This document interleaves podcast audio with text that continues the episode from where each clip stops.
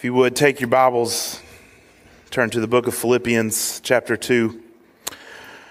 We're just going to roll right on in Philippians. Um, the youth right now are going, I'm preaching through the book of Philippians, and so I'm just taking those, those sermons, um, bringing them to y'all. So y'all get to, y'all get to be a part of the youth. Amen. All right. Last week, um, we saw at the end of chapter 1 that Paul encouraged the church in Philippi to have humility and to be unified together. And he gave steps to do that, okay? He, he said, have the same mind, be intent on the same purpose, love each other, rejoice in the gospel blessings, the, the, the community blessings that the gospel brings. This week, continuing on the same theme of humility, he gives them an example of humility, an attitude to reflect, a mindset to take on. And that example is Jesus. Jesus humbled himself, as we're going to see in our passage this morning, and he is our supreme example of godly, humble character. In fact, Paul's main uh, thrust, exhortation in this passage is that we are to take Christ's character and use it as a model for our lives. We're to value it, set our minds on it. So, if you would stand this morning as we read the Word of God, and we're going to read Philippians chapter 2, verses 5 through verse 11.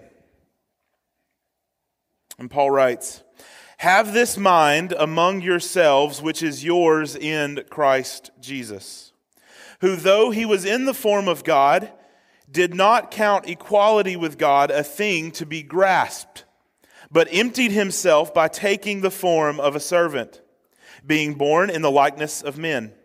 And being found in human form, he humbled himself by becoming obedient to the point of death, even death on a cross. Therefore, God has highly exalted him and bestowed on him the name that is above every name, so that at the name of Jesus every knee should bow in heaven and on earth and under the earth, and every tongue confess that Jesus Christ is Lord to the glory of God the Father. This is the word of the Lord. Thanks be to God. Would you pray with me? Dear Heavenly Father, I thank you for the opportunity to preach this morning. I thank you for this text, and I thank you for the message that you have given to me. I pray that you would speak through me, that your people may hear, that we learn something about you we didn't know, that we would see your character, and we would strive to imitate it. May we leave this place today closer to you than what we came in as. And I pray this in Jesus' name. Amen. You may be seated.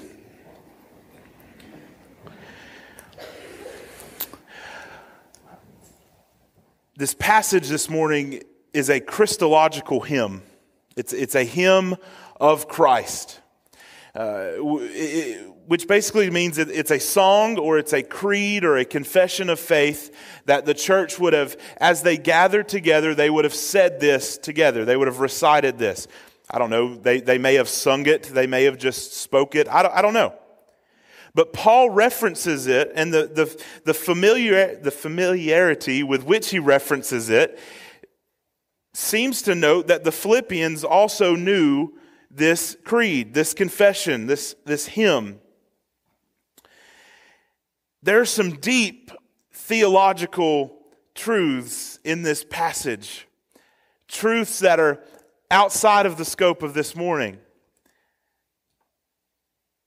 But Paul references this hymn to reflect on the humility of Christ in his first advent, his first coming, his first arrival.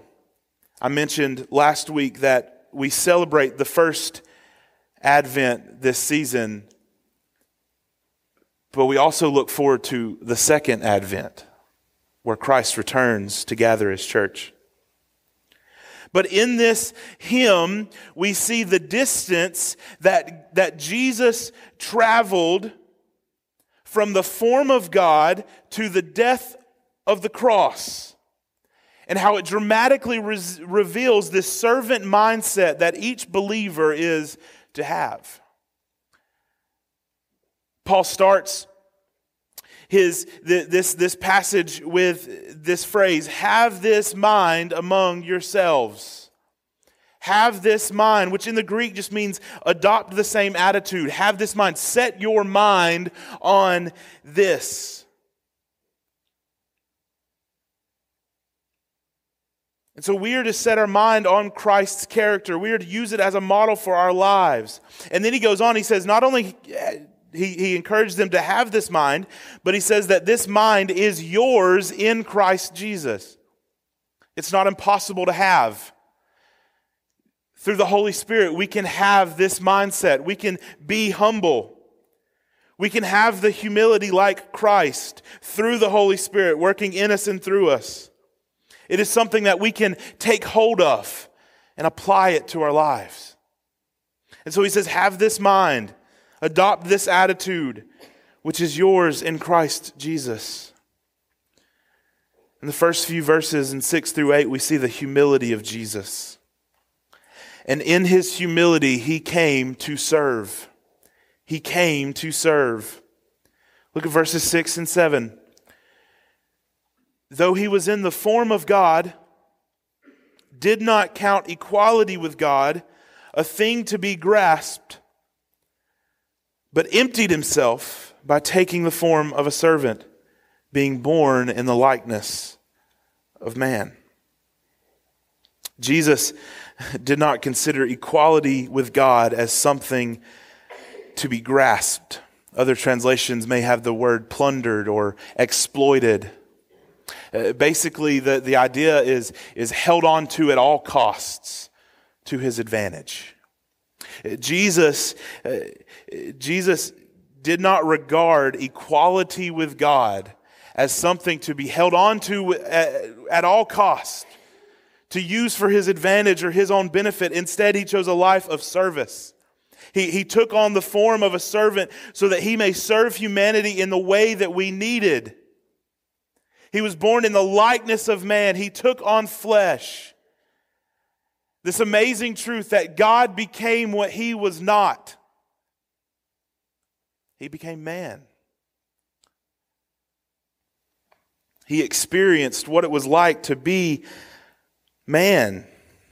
He experienced what it was like to be hungry, to be tired, to be grieved with sorrow over the death of a, of a loved one or a friend. He became what he was not. The, these phrases, having the form of God, equality with God, they both speak to the pre existence of Jesus.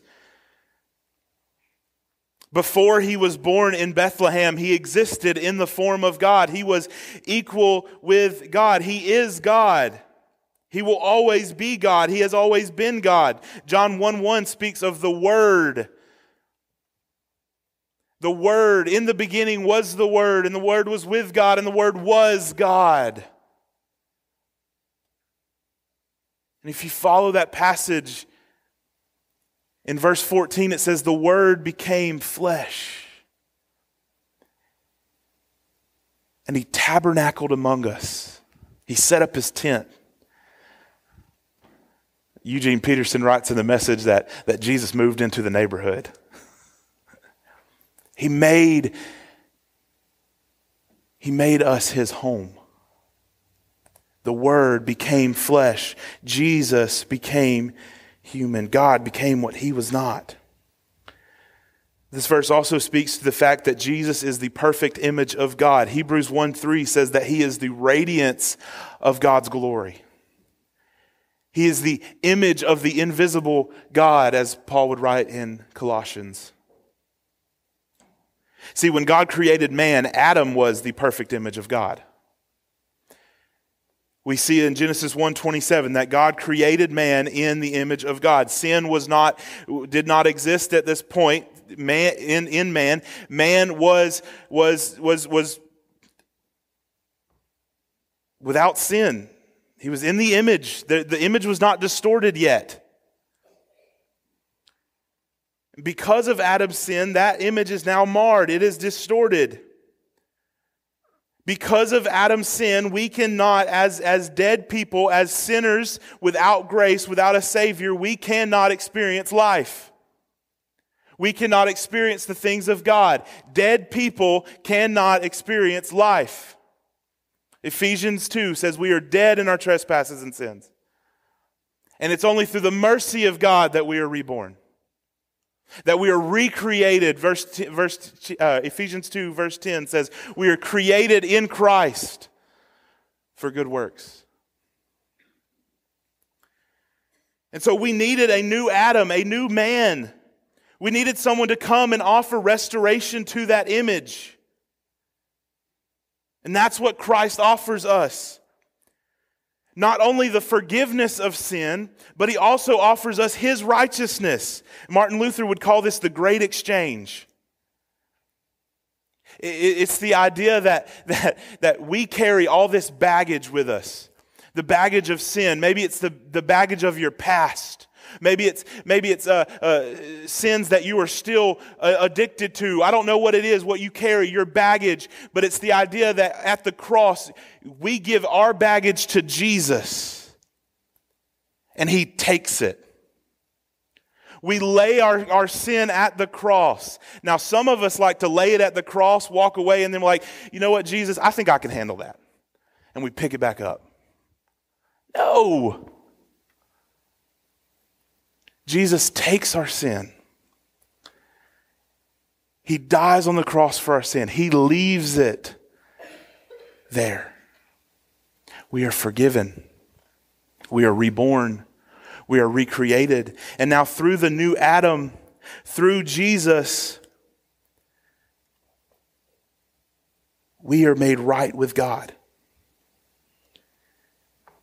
God became what he was not so that we could become what we could achieve not. So that we could become the righteousness of God.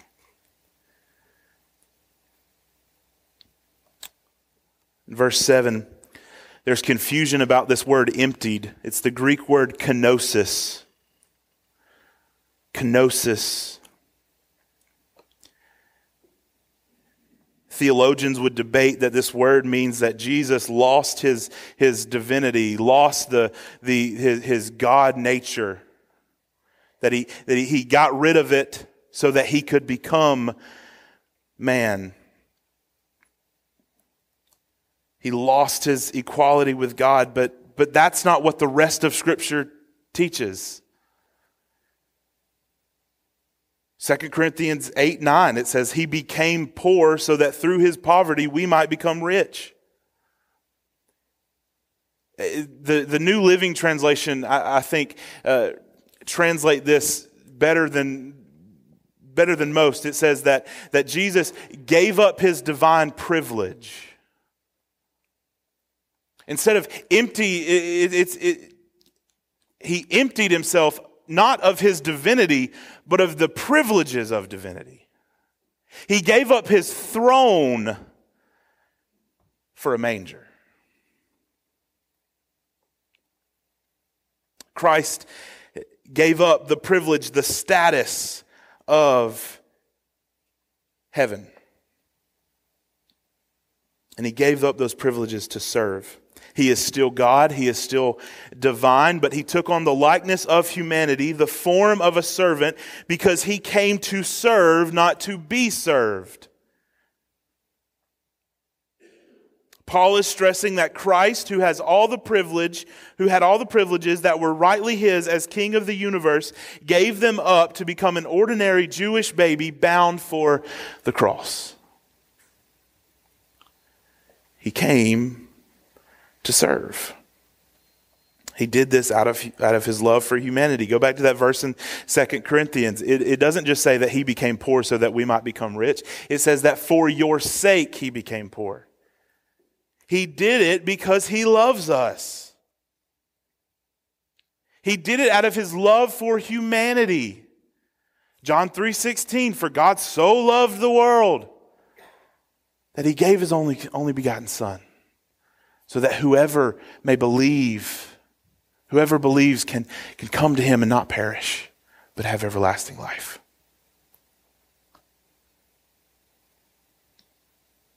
So Jesus did not lose his divinity to become man. Because Jesus must be fully God and, and fully man. He is fully God and fully man. If he is not fully God, he could not live a perfect, sinless life. Therefore, his atonement on the cross would be ineffective. He would not be the perfect lamb that was slaughtered for our sins. If he is not fully man, he could not fix what man broke and atone for our sins. Jesus came to serve. He took on humanity so that he could be with his people and be like us. He took on humanity so that he could share his love of them with them. He took on humanity so that he could bring us into his kingdom. He came to serve and to love. This would lead to his death on the cross. See, not only does in his, in his, not only in his humility did he come to serve, but he also, in verse 8, it says he came to die.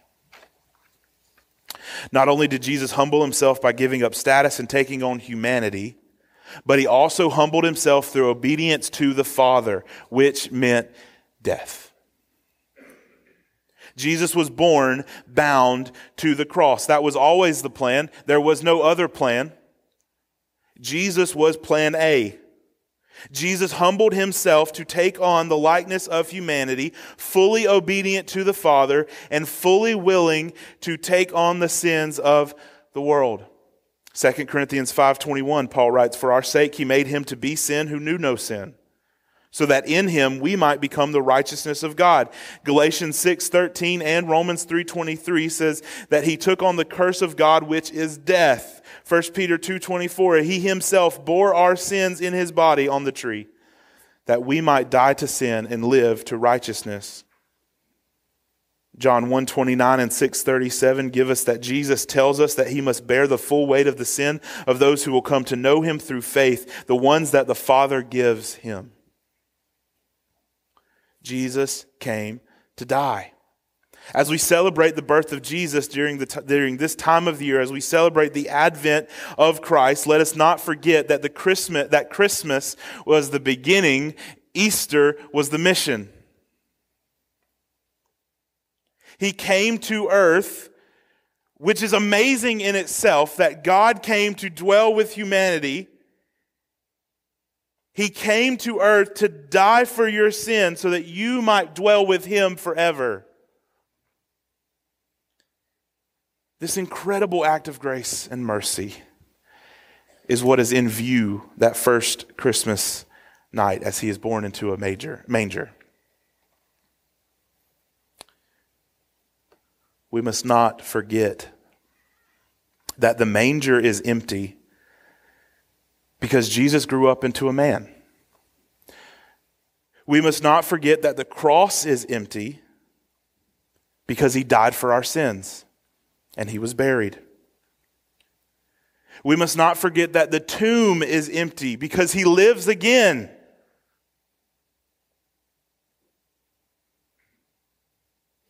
And as Paul is about to remind us, the throne is full because he reigns. He is reigning over and advocating for his people. Which is in, in verse 9 through 11, this song of Christ turns. So not only do we see the humility of Jesus, he came to serve and he came to die out of his love for humanity, but then we see the exaltation of Jesus. Look at verses 9 through 11. It says, Therefore, God has highly exalted him and bestowed on him the name that is above every name, so that at the name of Jesus every knee should bow in heaven and on earth and under the earth, and every tongue confess that Jesus Christ is Lord to the glory of God the Father. He is exalted. It says, therefore, the CSB says, for this reason. What reason? Jesus' humble obedience that resulted in his death on the cross. For that reason, God highly exalted him. His humiliation became the grounds for his exaltation. What does it mean to exalt? Exalt means to elevate something above all else, to give first place, priority. So God exalts Jesus, the Son, above all else because of the Son's obedience. This suggests that God gave Jesus a new position, seated at his right hand. Uh, the word, the word here, the Greek word here, is like this super exalted. This is the only place that it's found in Scripture. God highly exalted him, super exalted him above all else. God gave Jesus the position that Adam was supposed to have dominion and authority over creation. And so, Jesus, as that second Adam, has now been given authority over earth. And we too must exalt Jesus above all things in our lives. We must give him priority. We must give him preeminence, first place.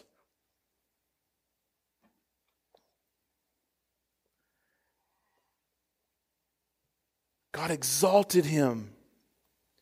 But not only did, him, did he give him a new position, but he also gave him a new name. He gave him the name that is above every name. And what name is that? It's not Jesus, it's Lord. Look at verse 11. It says that at, that at the name of Jesus, every, every knee should bow in heaven and on earth and under the earth. Verse 11. And every tongue should confess that Jesus Christ is Lord. It's the Greek word kurios.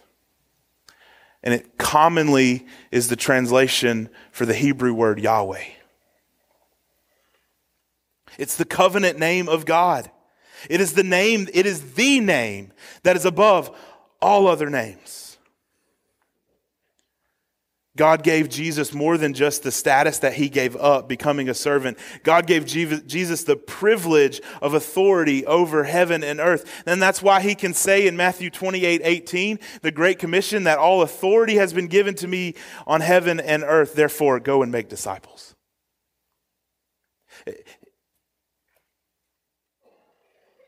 Because he has been given authority over heaven and earth. Because he has been given authority over life and death and sin. Therefore, those that are in him, those who, who, are, who are his children, he sends out to people, to all nations, to proclaim this good news. What good news? that God came to dwell for huma- in, with humanity so that we may dwell with him eternally. The good news that Christ came, that Christ died, that Christ was resurrected, and now that Christ reigns eternally. And because of that encouragement, because of that hope that we have in the cross and in the gospel, the foundation of, go- of the gospel that Paul reminded us about last week, because of that encouragement, we worship him above all else.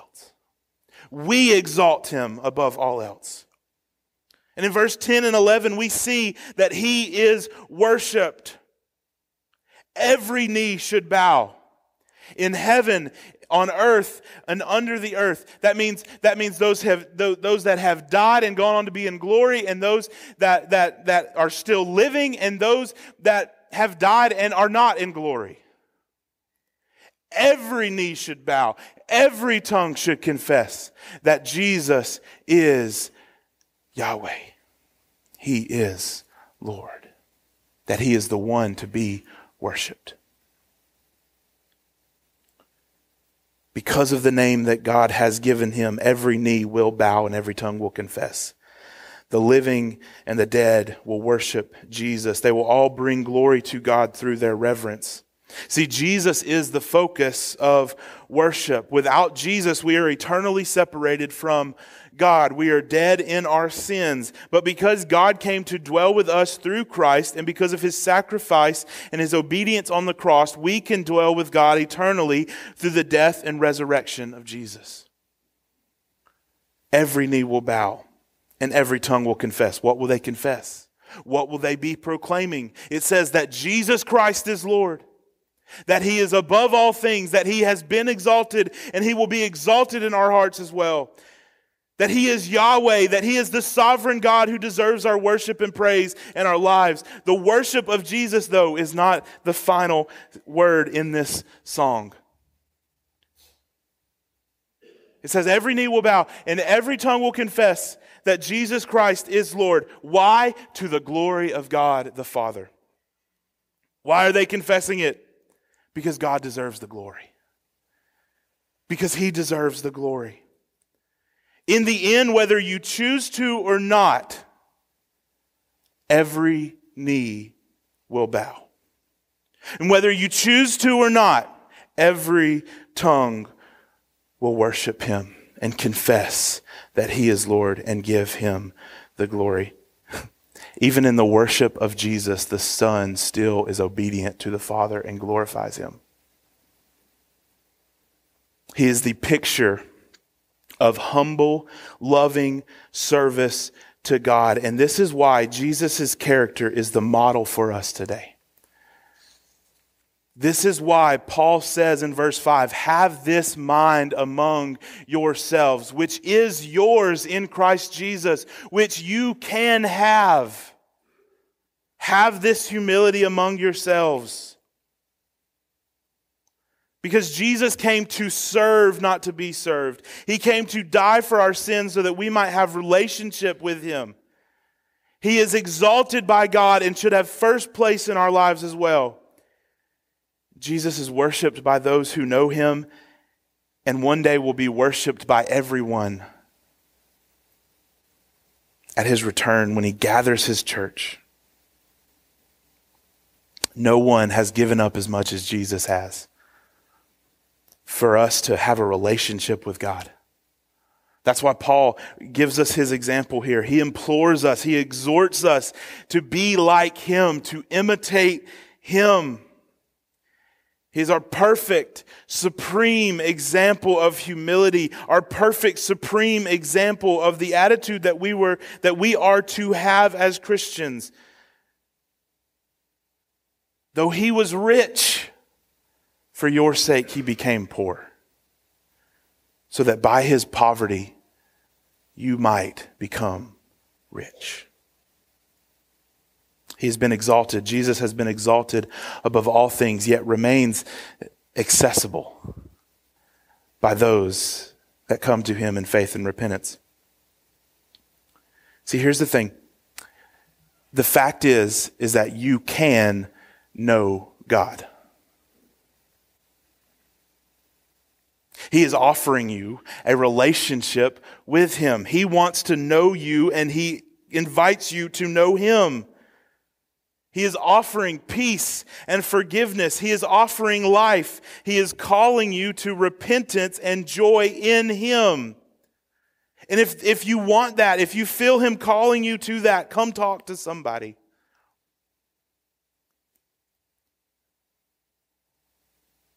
We have pastors in this church that would love to pray with you, that would love to explain the truths of the gospel. There is hope in the humility and the exaltation of Christ for you. It is freely given. And he invites you to take hold of it to grasp it. Christ is the model of our character. He is the model of submission and obedience to the Father. And as we continue to celebrate Advent this season, let us remember that He is the reason that we have hope. He is the reason that we have joy. He is the reason that we know what true love is. He's the reason for our worship, and we exalt Him above all else. Let's pray. Father God, I thank you for this morning. Again, I thank you for the honor of bringing your word to your people. I thank you for this passage and the reminder that you came to dwell with us through your Son so that we may dwell with you for eternity.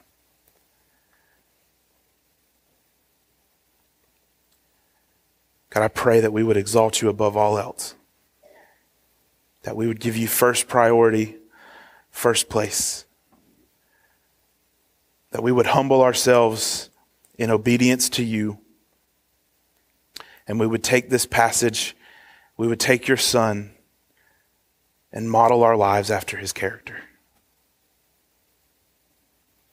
And where we fail, we remember that there is grace. God, we love you. We thank you. Be with us now as we continue to sing and to worship you. And I pray this in Jesus' name. Amen. Would you stand and sing with us?